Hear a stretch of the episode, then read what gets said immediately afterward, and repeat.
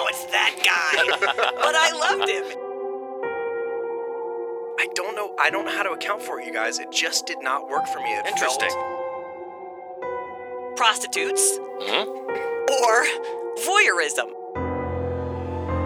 that will go down in the annals of horror history. I, I agree. The. The bar, Nothing's gonna ever keep you down. You're the best. the bar.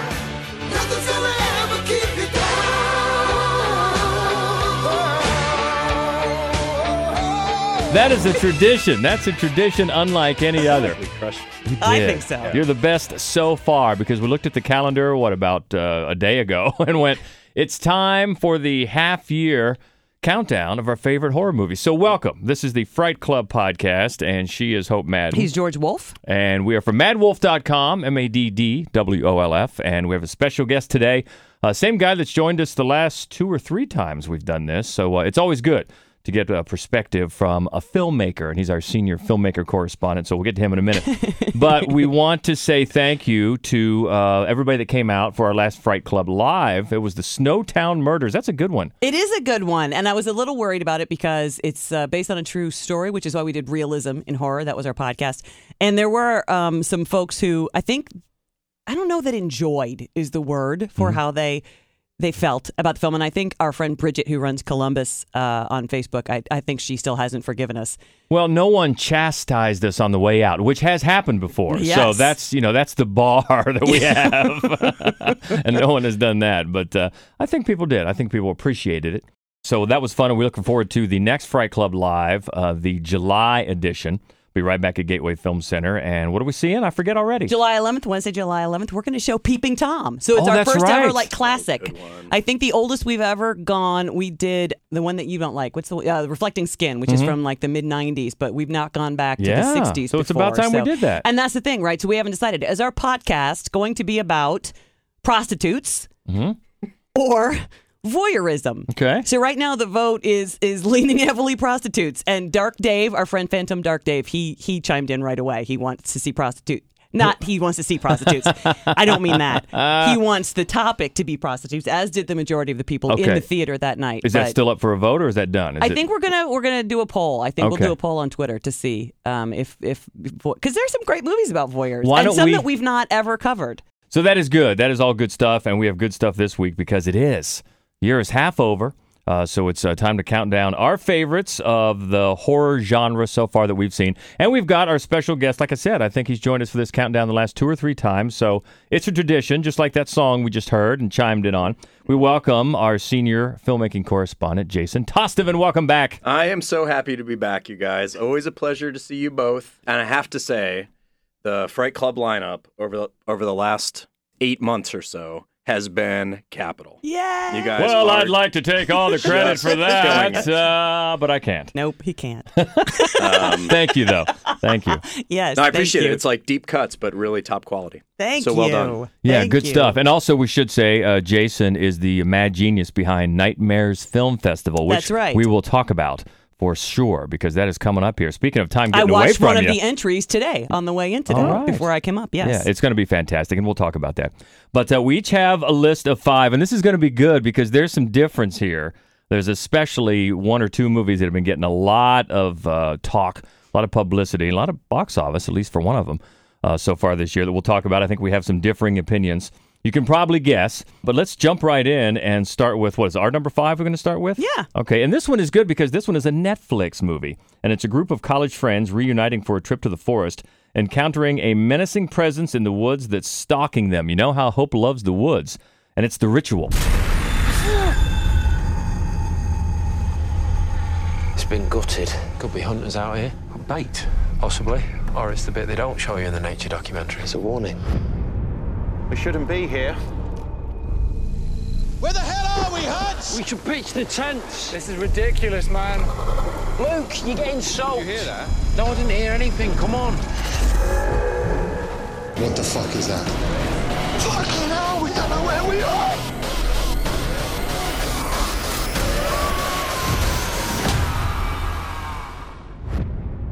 So this one, yeah, a Netflix movie, and The biggest thought about this movie that, that comes to mind for me, it's like all the people that were mad about it comes at night, that nothing came at night. Here you go, because something comes at night. Yeah, no, it's really true. It is. Uh, it's a it's a fascinating movie because I feel like these types of films so often get derailed. You just feel like you've seen it a hundred times. Oh, a group of guys and they go in the woods and they're going to come across these whatever the clue is that something's wrong.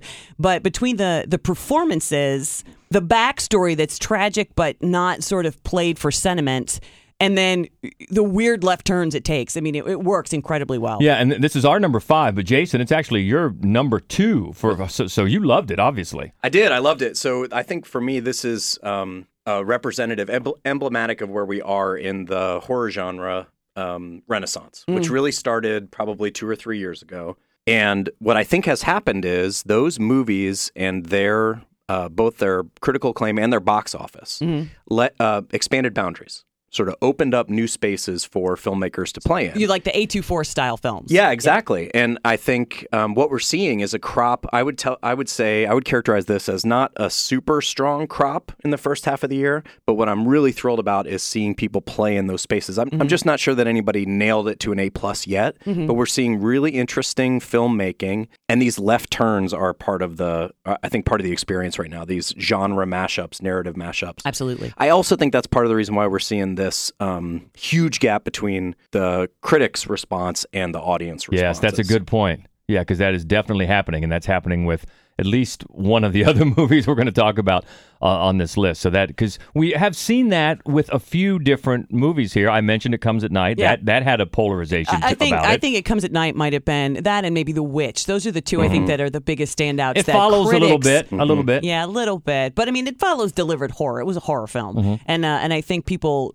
didn't think The Witch was. The Witch was polarizing for different reasons, but but it comes at night. It was simply that people thought they were seeing a horror movie, and they really weren't to a, a great degree. I mean, in the last scene, when you realize what's settling in on this man that he has just done, and that what has just happened is, is horrific, certainly, Mm-hmm. but it's not what anybody expected. Although critics loved it because it was brilliant. And I think a lot of people felt tricked by the marketing Yeah. for It Comes at Night. I, I think because of some of the ads, and, and let's face it, the marketing is meant to get butts in seats, right? So I think a lot of people thought there's going to be something Yeah. in the woods. That's one of the great things about these movies that you know that are really just cropping up on Netflix and some other is that there isn't any marketing for it. You know, you're just going in blind, and then you come out with uh, a lot of it is junk, but you come out with a gem like The Ritual. You know, and it just it, it does really restore your faith in new filmmaking. Yeah, it's interesting because the thing about Netflix is I'm not sure I associate it with high quality films, right? It's, that's not my immediate association. Mm-hmm. right. So Right. I'm, I'm less likely to go, oh, The Ritual, that's probably top quality as compared to seeing something put out by A24. Oh, Yeah. sure, Right. So if A24 acquired it, I assume Yeah. it's really. So I tend Although to be. Netflix did do Mudbound, so I mean they're getting there. They're having some. Oh, and they did Beast of No Nation. Oh, that's right. Yeah. yeah, That's right. y- y- my point is, I am more likely to be surprised by a great movie Yes. on Netflix Yeah, than yeah. I am That's A24. I yeah. probably hold A24 to a higher. I uh, think we'd be surprised by a bad movie that A24 put yeah, out. yeah, absolutely. That's true. That is true. You guys quickly on the ritual. Yeah. So this is David Bruckner. Mm-hmm. David Bruckner um, did uh, the segment we all loved, Amateur Night in VHS. Yes, yeah.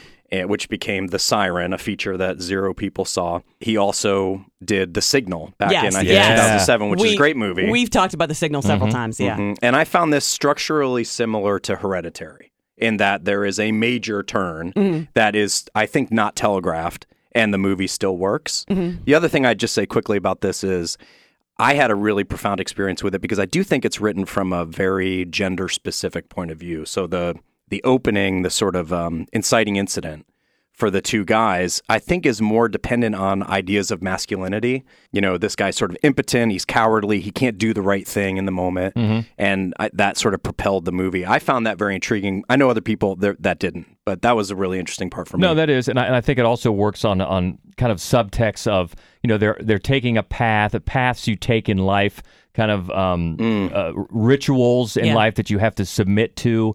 uh, for the path you choose. Those kind of greater themes, I think, are, are at work here as well. At least for me, You which know I appreciate. What I think, what I think's funny about that idea, though, is that the film it reminded me the most of is The Descent, which of course is a almost Sure. entirely female cast. yeah, that's right. Um, I mean, it's it's wildly different from that as well, but but but there is so much that it has in common, and I love The Descent. Mm-hmm. And the, and it's funny because I kept thinking that that I would hold that against The Ritual. You know, when you compare it, you can't help but compare it to something that you love so much. But I I, I really enjoyed it. And um, what is it? Rafe Spall. yeah. Mm-hmm.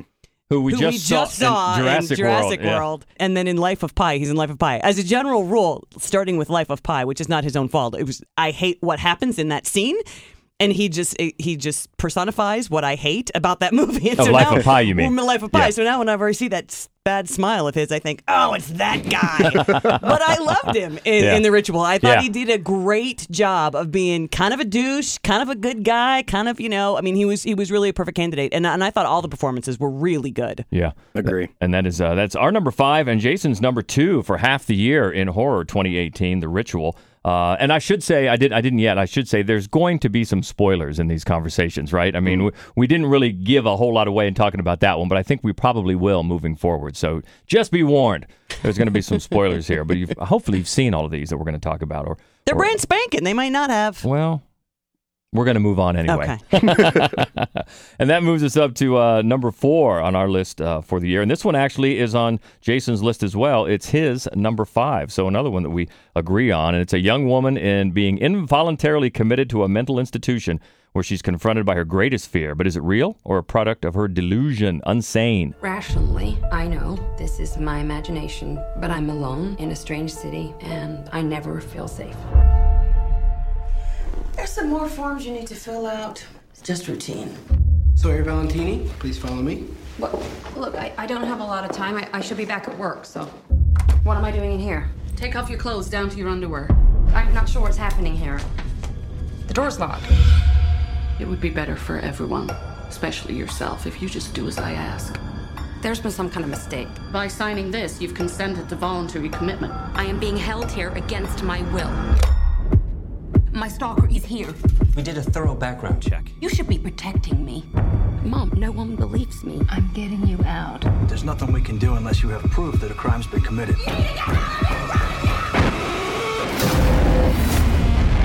This is George's greatest fear. George surprised me Freaked when it me was right out. when it was time to screen this movie. He opted out. He was like, "I'm not going." It's one of those that just gets me. You know, Yeah. one of those things about that it's against your will and nobody believes you because they think you're crazy. I'm like, ah. just reaches something. Yeah, reaches something da- down in there. But it's it's Steven Soderbergh, and who just seems in, in this movie to be going just for straight genre thrills. I think um, it's a more mainstream film than most sort of lunatics running the asylum. Or, I mean, I've probably seen a hundred movies where somebody is trapped against their will inside an asylum. Not that many other people probably have seen a hundred, so it probably seems fresher to a lot of folks. But um, for me, I thought that it was. Uh, I was. I was impressed because they managed to still, even to me, seem very fresh what they were doing. I think, you know, he shot it, you know, on whatever iPhones, and for a lot of in a lot of instances, I think that might seem gimmicky for somebody who has the wherewithal to do anything he wants to and he chooses. But it actually it gives it such a um, a horrific nightmarish look that it really suited the project. I mean, I'm not going to suggest that Soderbergh should call me up before he makes decisions about what cameras he's using, but It's not a bad idea. But I think that's a good uh, question to ask Jason Yeah. because as a filmmaker, your perspective on these projects that film with iPhones. Yeah, I, I do think it's a gimmick. I mean, I, I think we need to start there. It was a gimmick. Uh, I don't know if you guys saw, Brian De Palma just called Soderbergh out last week No. about No. not being a visual um, director. Mm, and I no, thought that was n- interesting. And he's not. no, he's not. What's wild is he shoots all of his own stuff. Mm-hmm. Like, he, he is the camera op on his stuff. I have deep respect for him. It was a gimmick. He shot on a seven plus iPhone seven plus, and it did give this sort of um, documentary verisimilitude. Is mm-hmm. that the word I'm looking for? It was like sort of had this weird eerie feeling of realness. Mm-hmm. And I only thought it didn't work a couple of times. There's a very specific scene where a couple of the orderlies who we haven't seen talk before are opening up a locker of a guy who's who's been killed, mm-hmm. and it looked like Clerks. Uh, all I could, all I yeah. could think about was it was Clerks, and the I think the the score didn't help it in that regard. But it was very scary, George. I'm I'm with you. that shit is terrifying. Yeah. and here's one thing that, that gets me. It's just a little nitpicky for me when they say you filmed it on an iPhone. Yes, but not the sound. There's no way. I mean, you have to have a lot of help with sound. You can't just hold up an iPhone, right? Oh, no, no. I just think when you say that, like, okay, you filmed it, but you didn't really. I mean, you have to have a lot of help on sound if you're if you're filming on an iPhone. George, you're right, and it's not just sound. When somebody said what they essentially mean is somewhere deep in the bowels of this giant build was an iPhone 7 Plus sensor. So it's not like they were just walking around holding their a phone, phone, right. I mean, Yeah. I- there's a whole kit around it, lenses, you know, matte boxes. There's all kinds of stuff around it. Not to take away from it, Mm-hmm. but there, it, it it isn't. I do think it gives people the impression that he just pulled it out of his pocket. Yes, I think it does. See, that's Yeah. what I And he mean. didn't. Yeah. Yeah, exactly. So, Unsane, pretty effective all the way around. Oh, great villain! I gotta say, Yes! great villain. And Yes. do you guys know who that was? Yes. Josh, Yes. Josh from the Blair Witch Project. Josh Project. from the Blair Witch He was Project. great. He was perfect. He was and of course Claire Foy, who is now just taking the world by storm, and and uh, and but she was really good, and I love this character because she's hard to like. Yeah. I, I mean, which is it's always such a nice change of pace with uh, the female lead of a film. If they're still supposed to be your vehicle through the movie, and you, you're really not asked to like them, like Mm-hmm. I really appreciate that, and I think she did a great job. But yeah, he was a great villain. Unsane, number four on our list, and uh, number five for Jason. And number five on Jason's list. So let's move up to a number four for Jason this year. This is not one that this is one that didn't make our list, but almost did. So what do you have at number four, Jason? At number four, I have mom and dad. Yeah. Multiple reports are now coming in of parents murdering their own children. Listen to me. We have to get out of the house before mom and dad come home. Dad? Oh, Your right foot in. You take your right foot out. You do the hook, you hold in, you. Nicolas Cage, the unhinged Nicholas Cage. That's not your favorite Nicholas Cage. I think it's all of the rest of our favorite. Is, is I just I'm I'm just not as all in on everything unhinged Nicholas Cage does as a gem. I'm just not. I'm, sometimes I'm like, is this just a, a shtick character? It doesn't always work for me. It can be fun, yeah. but maybe not every time. You know, one of the things I liked about it in this movie is, and I think it's a, probably an underappreciated performance, is the way it's balanced by Selma Blair. Yeah. And they play, you know, parents uh, on this. And it's also a brilliant conceit. Just for no real reason they explain. They throw out some maybe theories about why it's happening, but for 24 hours, every parent wants to kill all their children and nobody else. They're very polite to everybody else's children. They're polite to their own parents, not thinking, not thinking. um, and um, and and it's it's it's wild and and fascinating. And she and they're a team, and that's what's great about it is that he's nuts. He's gone completely insane, and he's just. b- breaking shit in the garage, and she's just like, "We've got to focus. We have kids to kill today," and uh, and I love that. we have a to do list. I, I have to tell you guys, I found this actually very moving. I think it's very grounded. There's a monologue that he delivers in the basement Oh, sure, Yep. over a pool table he's just had put down there about what it means to become a father and to stop being the person that you were before. And the structure of the screenplay I thought was excellent. It's got a great turn and reveal at the end Yep. that seems totally obvious, but you're not really thinking about it, and then it really uh, spikes the tension. It's hilarious, by the way. This is a horror comedy, mm-hmm. and it is super funny. And I'll I'll say, George, I totally agree with you. I'm not into um, Nick Cage as a you know a guy in an asylum. I thought his performance in this was really grounded, and it was crazy in the right way. Mm-hmm. Which I'll say, foreshadowing. I didn't think that about Hereditary's performances, mm. but I thought his was crazy in the right way, and it reminded me that Nick Cage can really act. Guy's got an Oscar. Yes, and there are films when we do so. We go back to a movie Adaptation one well, or Yeah. Joe. Remember Joe? Joe. that nobody saw. I mean, yes, you get those movies like yes, he really Yeah. can.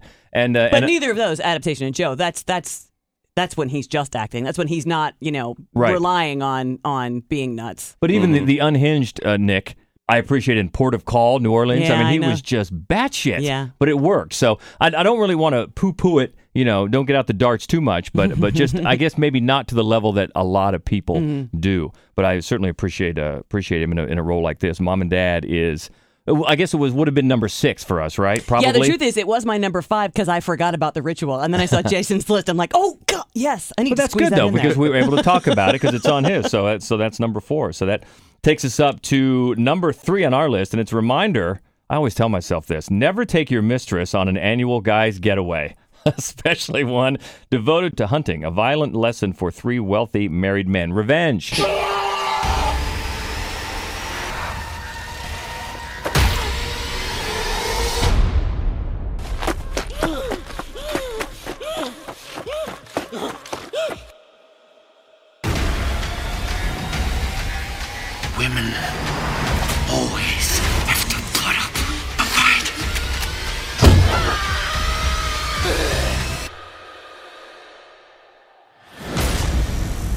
This will be interesting to talk about because we obviously liked it. Jason didn't care for it, but I loved it strictly from a visual storytelling point of view because you take it at its at its base and it's it's a pretty standard rape revenge movie, Mm-hmm. uh, and they don't do anything new with the script. Heck, there's so much of it that doesn't have any dialogue at all. No. Uh, I think I think the main character, the woman, doesn't talk for the last half an hour of it. But I thought visually it was just great. I agree with you, and it, and it's it's interesting. I didn't really expect to like it because the rape revenge thriller is among my least favorite of all of them ever, and part of it is because so often it is written and directed by men, and it's mainly exploitation, and so the actual sort of comeuppance is almost an afterthought. It's it's it's mainly exploitation, which which makes it feel like a second violation to me. And it's funny the way this movie is filmed. Uh, Coralie Fargeat directed. I had no idea if I pronounced her last name correctly. Um, I took Spanish, so.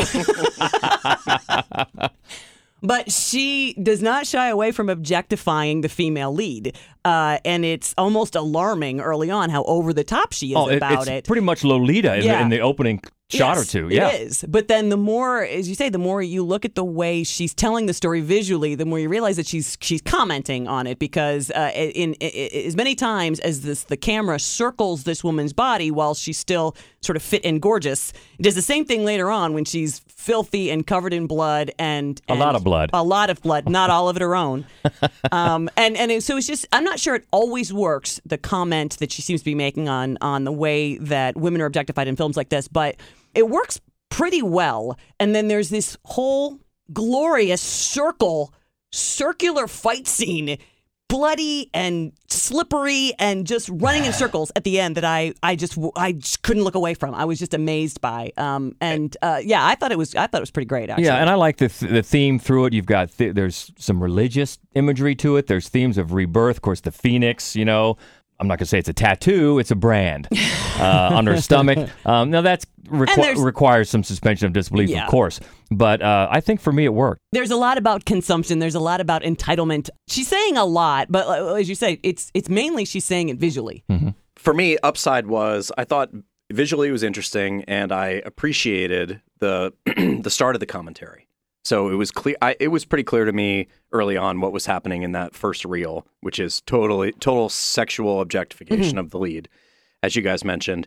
I think um, the movie didn't work for me. I don't, it did just didn't add up. I, I, the motivations. It was a little tongue in cheek throughout, which should have been funny but wasn't.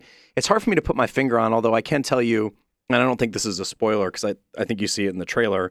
She falls off a cliff onto a tree, Right. and and how she escapes being speared on this tree is she sets the tree on fire, and it just didn't make any fucking sense at all.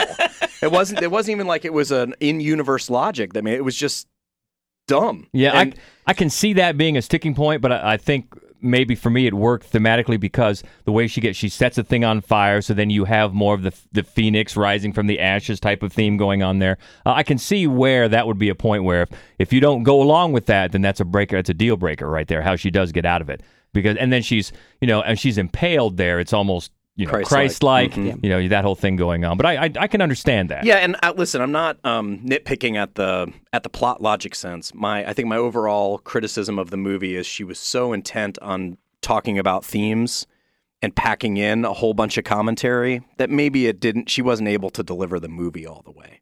I think that's what happened. Okay. so that was my take on it. Yeah, yeah, fair enough. And that is uh, Revenge, our number three for half the year in 2018 in horror. Uh, we got to skip number three on Jason's list because we'll be talking about that one here in just a little bit. So we'll move up to uh, number two on our list. In a post apocalyptic world, a family is forced to live in silence while hiding from monsters with ultra sensitive hearing. Shh, a quiet place. If they hear you, they hunt you. Who are we if we can't protect them? We have to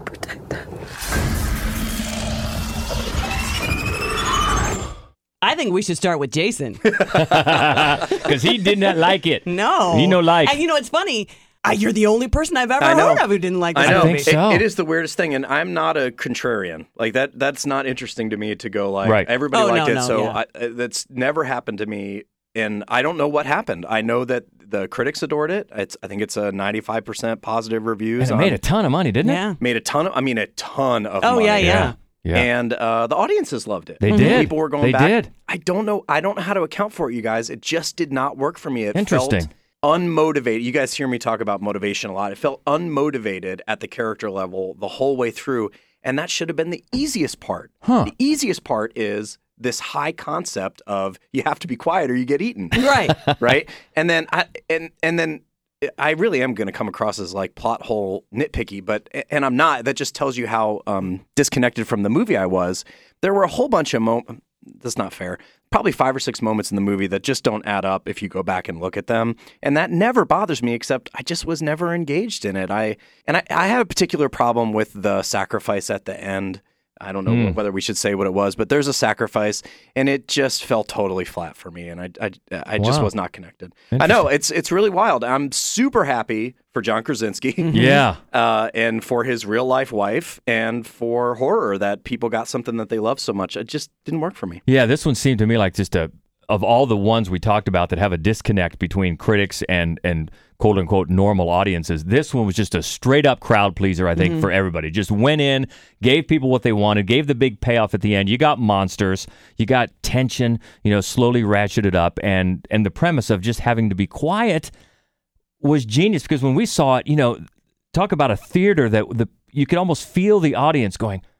You know, we got to be quiet. You know, I thought it was uh, Krasinski as a director just handled it. I thought pretty pretty darn well. And one of the things I liked about it is is that uh, you know every moment, right when you're sort of asking yourself, well, why is this? Oh, there they go, they got it. All right, you know, it's like uh, Yes. the it's like the the logic of trying to raise a family with no sound at all, and and how you go about that. I I think that world was very realistically already lived in. Yeah. Um, It- and It kind of anticipated questions you were going to be Right. asking. Because the whole time, even from the time you see the trailer, you're like, she's pregnant? No, she's not. no way. But you can see how they're building toward how they're going to take care of it, how they're going to, you know, Mhm. make this all work out. And Mhm. it, and then, and of course, one of the reasons that they they've survived as long as they have is because they already know sign language because they already have a child who's deaf. Yeah. So I mean, they do make. I, I mean, I thought the the logic inside the film was was great, and of course, Emily Blunt is always amazing. she is. You She can really hang is. any movie on her, and um, and she does a, a great job, I think, with this movie. I think the young performers were really good, um, and I think when they finally showed the monster, it was like you said, it comes at night. I mean, you actually got one. You You got, got a one, monster. yeah.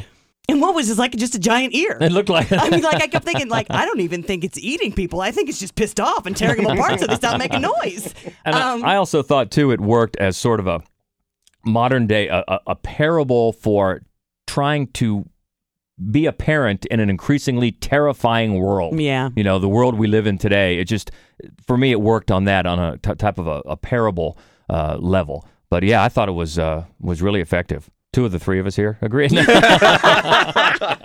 that's okay. You know, I've certainly been there. You know, movies that just if they don't work for you, you know, they, they don't work for you. But that that one um, especially was kind of surprising because, like you say, you almost hear universal acclaim. It really for was, Yeah. yeah. Uh, so uh, so that is a quiet place. We certainly liked it at number two, and uh, I guess we'll go. We've already talked about Jason's number two, which was uh, the ritual. Uh, which we talked about a little bit earlier. So, should we talk about his Let's number one first? Yeah, let's do because that. this one is is interesting because we enjoyed it. I think. Well, we'll go ahead. You say what it is. Yeah. So at number one on my list is The Endless. I want to go back. That place is not what you think it is. She lied to you. We couldn't be happier. I saw some things last night. There's something out here, isn't there? Happier, Yeah, there is. happier, happier, happier, happier, happier. Who's next? This is Aaron Moorhead and Justin Benson, Mm-hmm. who did Spring a couple years ago Mhm. and did Resolution a Yeah, couple years really before enjoyed that. Yeah. So yeah. Resolution was one of my favorite movies of that year. Yeah, me too. I was I was really really turned on by it, and I, I also have that sort of funny feeling where not a whole bunch of people got to see it. No, So, yeah, right, I, yeah. I think You know, you're right. Yeah. This is a movie about two guys who grew up in a cult who that's introduced to us as a UFO death cult who got away and then are living such abject lives, such miserable lives that they decide to go back. Mhm. And they're they're brothers and one brother drags the other back and, And, they're played by the directors. and they're played Yeah. by Justin Mhm. and Aaron. Uh, Justin writes, and they both direct.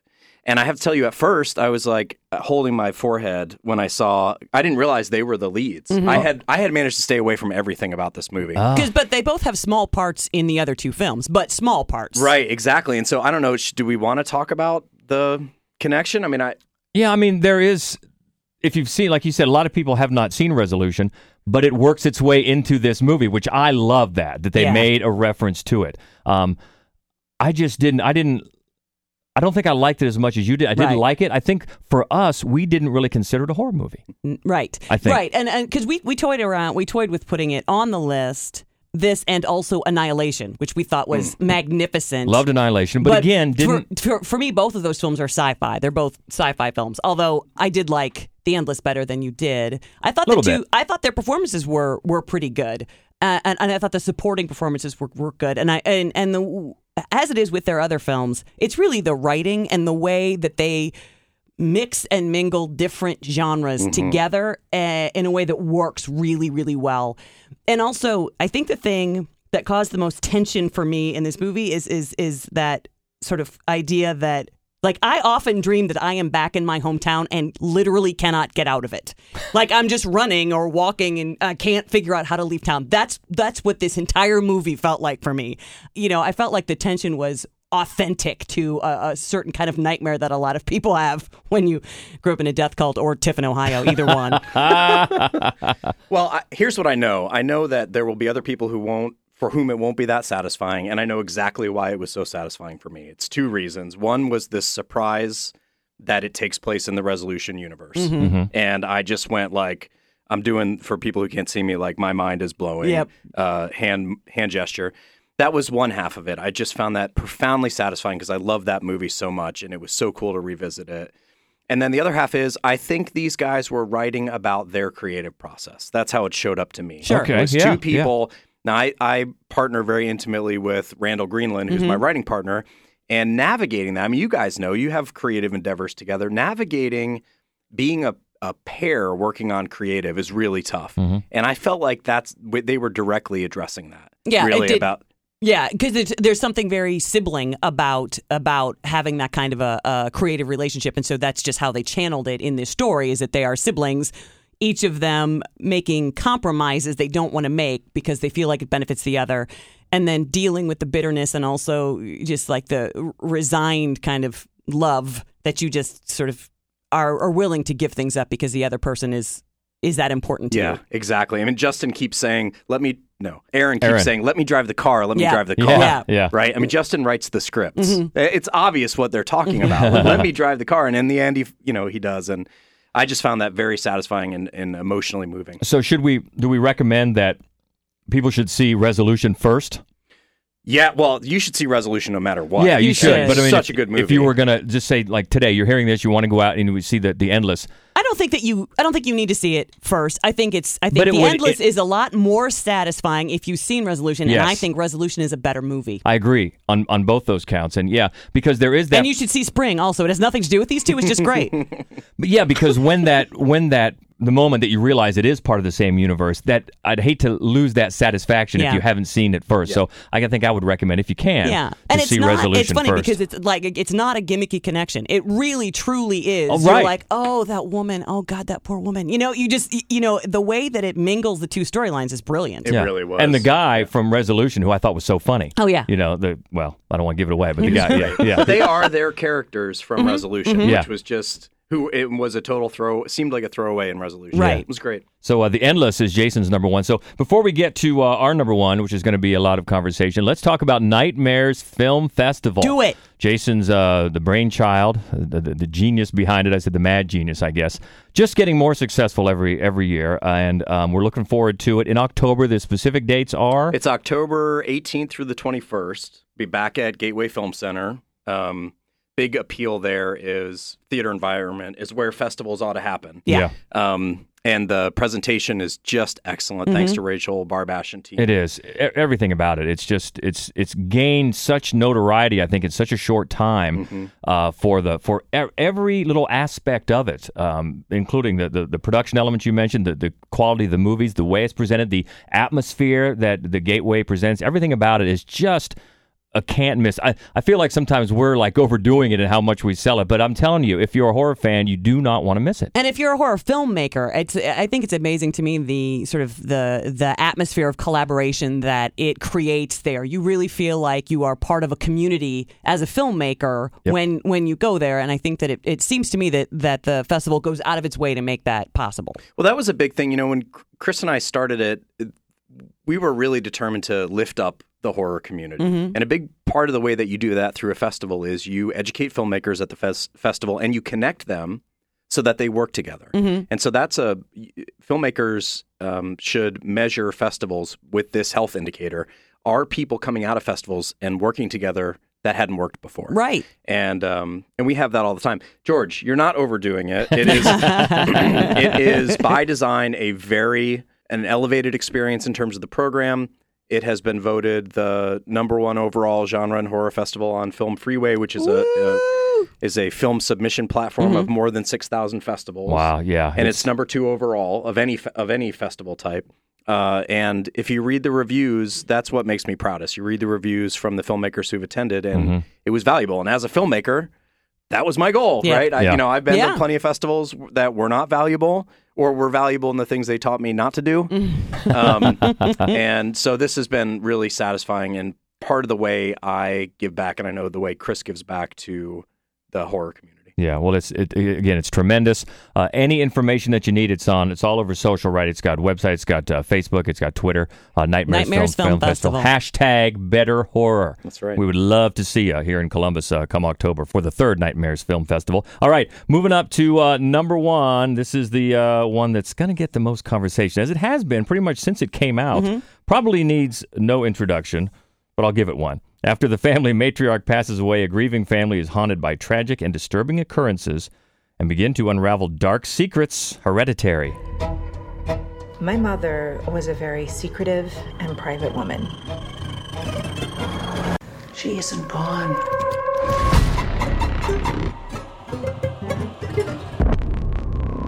She had private rituals, private friends.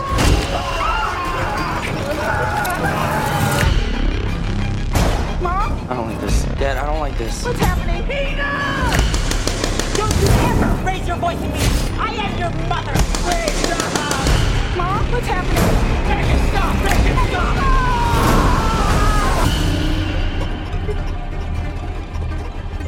I think that the three of us represent a continuum here.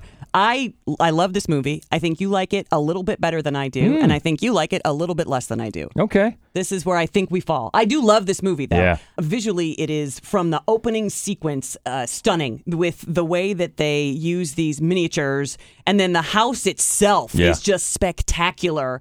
And then I think the performances are great. Toni Collette, always great. I think Gabriel Byrne is great in a role that's easy to overlook, but is for me the linchpin of the entire family. And there are several scenes where you're just like, "Oh my god, that totally happened just now." Yeah. Um, The the movie to me, I think, is the strongest if you can read it equally well if it's a straight horror movie or if it's really uh, the story of a fractured psyche and you're not really seeing what you think you're seeing. I don't know that those two options are equally strong, although I want them to be. but yeah, I do. I loved I loved this movie. Yeah, I do too, and I, I agree with you about how working on those different levels. I also like like to think of it as working on just a metaphorical level of quote unquote demons that we pass down Yeah. through our families. Sure. That doesn't have to be the resolution, you know, the satanic resolution that the movie actually shows you. Mm-hmm. There could be more going on at, at work here. I, I- I think it worked for me that way as well. I agree with you about the performances. I've been a little pu- uh, not puzzled, but I mean, I've seen some people kind of uh, say their their view of Toni Collette really overacting, really overacting to the nth degree, which I'm really surprised me. I didn't think so at all. I thought she was. I mean, I'm hoping she gets remembered come award season. I thought she was tremendous. Yeah. But yeah, uh, visually, um, I thought the pace. W- while because I've also read some some um, criticism of the slow pace of the movie. For me, it was like a slow dread. Yes, it was slow, but it was a creeping dread that just kind of sat in your bones. You know that you knew something was coming, and I never never thought it was you know too slow where things weren't happening. But um, I'm I'm on board with uh, everything that you've said about it, and you know you mentioned earlier about. Um, Thinking of, you, you were surprised at the instant classic type of, you know, I'm almost there with it. I, I think it's darn, darn good. Yeah. I think Toni Collette acted overacted to the nth degree. Okay. so you got one of them in the studio. Here's the thing on Toni Collette. Um, that is her, and you know what you're getting if you cast her. And um, I'm cool with it. I think her best role was Sixth Sense, where she where she didn't have to flip out. Um, not so much. I like her. I I find her exhausting. You know, and in this case, maybe that worked. I, I, you guys, I have such complex feelings about Hereditary. And I think it stems from when a movie reaches greatness in some parts, you see in greater relief the places where maybe it didn't. Mhm. And I think that's what my experience with this movie was. There are Mhm. a couple moments that are instant classic moments. There's a moment at the midpoint of the movie, which I submit to you is where the movie should have started, Ah. that I will never forget, and anybody who sees the movie will never forget No, it. yeah. And, and it is it, that will go down in the annals of horror history. I, I agree. Um, I think that both Toni Collette and uh, the guy who played the son, who I can't, I can't Alex remember Wolff. his name. Yeah, thanks. He, he's got a brother, right? Yes, he have they- he does. Has a brother who looks a lot like him, but he was really good in uh, My Friend Dahmer. Yeah. Alex Wolff That's was. right. Yeah, Yeah, that's. I, could- I thought both of them were trapped in this. So if you imagine the the range of human emotion, I thought they were trapped in this band, this narrow band, way up toward the top near hysteria for the whole movie. Mhm. And I think that's sort of like if you play too much music in a movie, like eventually it doesn't connect. I'd just be a jerk and say like Ga- Gabriel Byrne is like 150 years old, and I- and he just he- I was like I kept looking at him thinking grandfather, Mm. and I, I Mm. couldn't. It, it was hard for me to connect he and uh, Toni. I think that the story is ballsy as hell, and I love that. Um, I also think you guys, it's supposed to be funnier than people realize. That was interesting. I know I saw you post that, and I there were certainly moments in it when I laughed out loud. I mean, when he texted him to come to the party and bring your dick, uh, I laughed out loud. You guys can't see this, but he waited until Jason took know. a drink. I was like, don't spray the equipment. Spit take. That's right. That made me laugh out loud. So there were were moments that did make me laugh. But are you talking about throughout the whole thing as a? I, re- I really am, George. I, I think it is more blackly comic. I think the over the topness that created a couple of those great moments is is meant to be maybe a little funny. Hmm. And I've heard some people say there was some laughter in the theater. Not, I mean, the joke, the jokes, the couple of Right. explicit jokes Yeah. are funny. Yeah. But um, I my and part of the reason that I think that is I was I promised you guys I'd mention this. Um, so this this is Ari Aster. Mhm. Who, this is his feature film Yeah, debut, yeah. but he did um, a short while he was at AFI, which I assume was his thesis short, called uh, "The Strange Thing About the Johnsons." And the strange thing about the Johnsons is a totally pitch black satir- uh, satire. And here's the premise. Okay, it's a family, an uh, African American family, and the son has been sexually molesting the father since the son was 12. So they it, they completely invert the Mhm. two roles in a sexually predatory relationship. And so the Wow. father is the one who's been abused and Mhm. tries to escape and can't and can't tell the story. And um, that clearly also, you know, satire is right next to humor, and um, that's why it gives me the impression maybe Hereditary is supposed to be.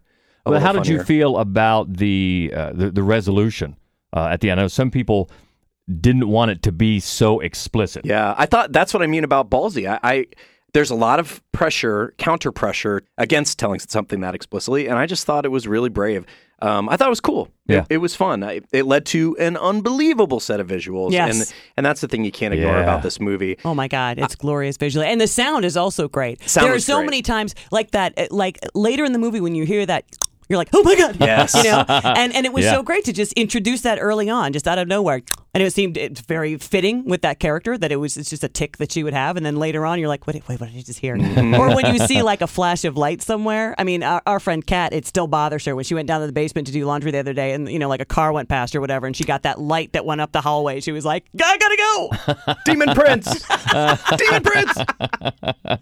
I also feel like I feel like this movie from sort of the people that we went with and the people I've talked to afterwards, this movie is tremendously unsettling for people who have mother issues. Um, uh, like f- it seems to be almost toxic to people who have like real issues with their moms, Hmm. which I feel like that's a fascinating, um, you know, vein to be able to tap as a filmmaker. Right, and that's what I was talking Mhm. about earlier. Just talk, get, getting past the, the resolution to to the theme of yeah, what we pass down to to our parent to our children Mhm. without maybe realizing it or maybe realizing it. Yeah, just that whole damaged Mm-hmm. damaged goods type of theme. Yeah, I think it, it definitely works um, on that level as well. So, and, and and a lot of different different levels. Mm-hmm. So. Uh, just like the levels of appreciation that we have for the movie right here in this room. But that's good, though. I mean, uh, I think it's much more interesting a conversation when you have those different points of view. You know, n- none of us outright hated it, and I know there are people out there that did. Mm-hmm. Um, but uh, but but it's definitely one that uh, is getting a lot of talk. Now, how is it doing at the box office? Well for it. Yeah, well, well for it. Not well- not a quiet place money, but Not a quiet place money. Um, I think it opened to twelve and a half million, which I think it's a five million dollar movie, Right, if right. I'm remembering right. Mhm. So it will be very profitable, and um, and so that's maybe good too. maybe A24's most profitable film. Ooh, Is that right? I think so because because The Witch obviously did really well for them, Mm-hmm. but again, it was pretty early in their sort of existence as a company, so it did well compared to what? Compared to nothing, right? Um, Ex um, Machina. Well, that was another one. That was one of their first movies. Yeah, yeah. Um, of course, that's gone on to have a bigger life after theatrical release, so it, that that might overshadow it by that point. But well, we'll see. They got Well, some good stuff. It's no Blumhouse win, right? Like, uh, yeah, get out. Yeah, get out and makes two hundred million dollars. uh, right now, it's done twenty six million. Okay, So that's a very respectable. respectable Yeah. turnout. For, oh my god, yeah, low budget horror movie. Yep. Okay. Yep. And that sits at, t- sits at the top of our list for half of the year. And uh, what do you think? Let us know. If you're one of the people that hated Hereditary, hey, that's all right. You can uh, make your case. If you're mad that Strangers Two: Prey by Night didn't make the list, Oh, we know one person who is. Yeah, we do. Uh, our friend Mike. That's right. Should we mention that really quickly? Because that was a high profile um, horror movie that got released. It's not that we hated it. We didn't hate it. We just thought it got kind of mired in, you know, 80s slasher type tropes. Now, if that's your thing, then you're going to love it. But we thought it was a, a, a step down from the first Strangers. huge step down from the first thing. It does have a couple of, of interesting um, set pieces, some some cool looking stuff. Basically, just at the pool. Really, just Yeah, at the pool. agree. There was this cool scene at the pool, but other than that, I mean, there are certain scenes that are lifted so directly from early 80s, late 70s horror movies that you just think, why are we on this bridge right now? why are you here? Uh, so the, I think it, it moved from being like you know homage to being ripoff, but also it was just so counter to the the just sort of glorious dread that the original created because the original is really throwback to 70s horror movies. And to be fair, that's more my bag. Um, uh, you know, the independent American horror films of the 70s I find a lot more interesting than your traditional slashers of the 80s. So I think that for me, that change in tone just didn't work. Is, is Tamara home? Yeah, I agree. It, it I thought it was um, weak direction. To Mhm. be honest, I, I I thought that's where it fell down. Now here's the thing: that's another five million dollar movie, and it's made 115 Right. million dollars. Whoa. Okay, then. So nobody's crying about that. on the Nobody is. Team. No. But uh, yeah, I was disappointed because I, The Strangers is such a iconic movie for me. Yeah, you know, agreed. to come out of a time when maybe we didn't get a whole bunch of those. Right. Yep. And um, I, I w- I was sad to see it taken down a little bit. Mhm. Agreed. So, uh, so let us know what you thought about the movie so far this year. Uh, easiest way to get a hold of us on Twitter. That's Mad Wolf, M A D D W O L F. On Facebook and Instagram, we're Mad Wolf Columbus, and uh, we talked about Nightmares Film Festival on social. But Jason, where can they can they get you, or would you rather just go through Nightmares? Oh well, you can always uh, friend me on Facebook. I'm active on there, including for the uh, for the festival, and I'm always happy to talk about movies. I do it uh, all the time in all my spare time, which is like three o'clock in the morning.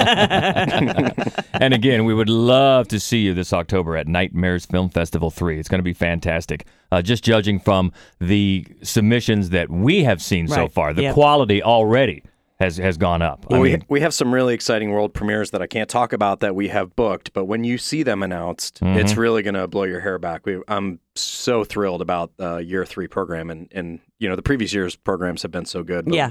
We got some really exciting movies. good stuff, good stuff. All right, and we mentioned the next Fright Club Live for July. Wednesday, July 11th, we're going to show Peeping Tom, and we haven't yet settled the uh, the podcast topic. It's going to be the Whoas. It's probably Come gonna on, be the it's going to be the Whoas. Whoas. Where the Whoas? but if you want, if you want to get another vote in for voyeurism, you can do that too. Uh, so we look forward to uh, hearing from you and uh, checking in next time, and we'll see what the rest of the second half of the year brings us in horror movies, and we'll get back together at the end and uh, do a yearly countdown for 2018. Hard to believe it's half over. That is craziness. All right, so until next time, uh, she's Hope Madden. He's George Wolf. And he's Jason Tostevin. This is the Fright Club podcast. Stay frightful, my friends. Yes. You're the best around.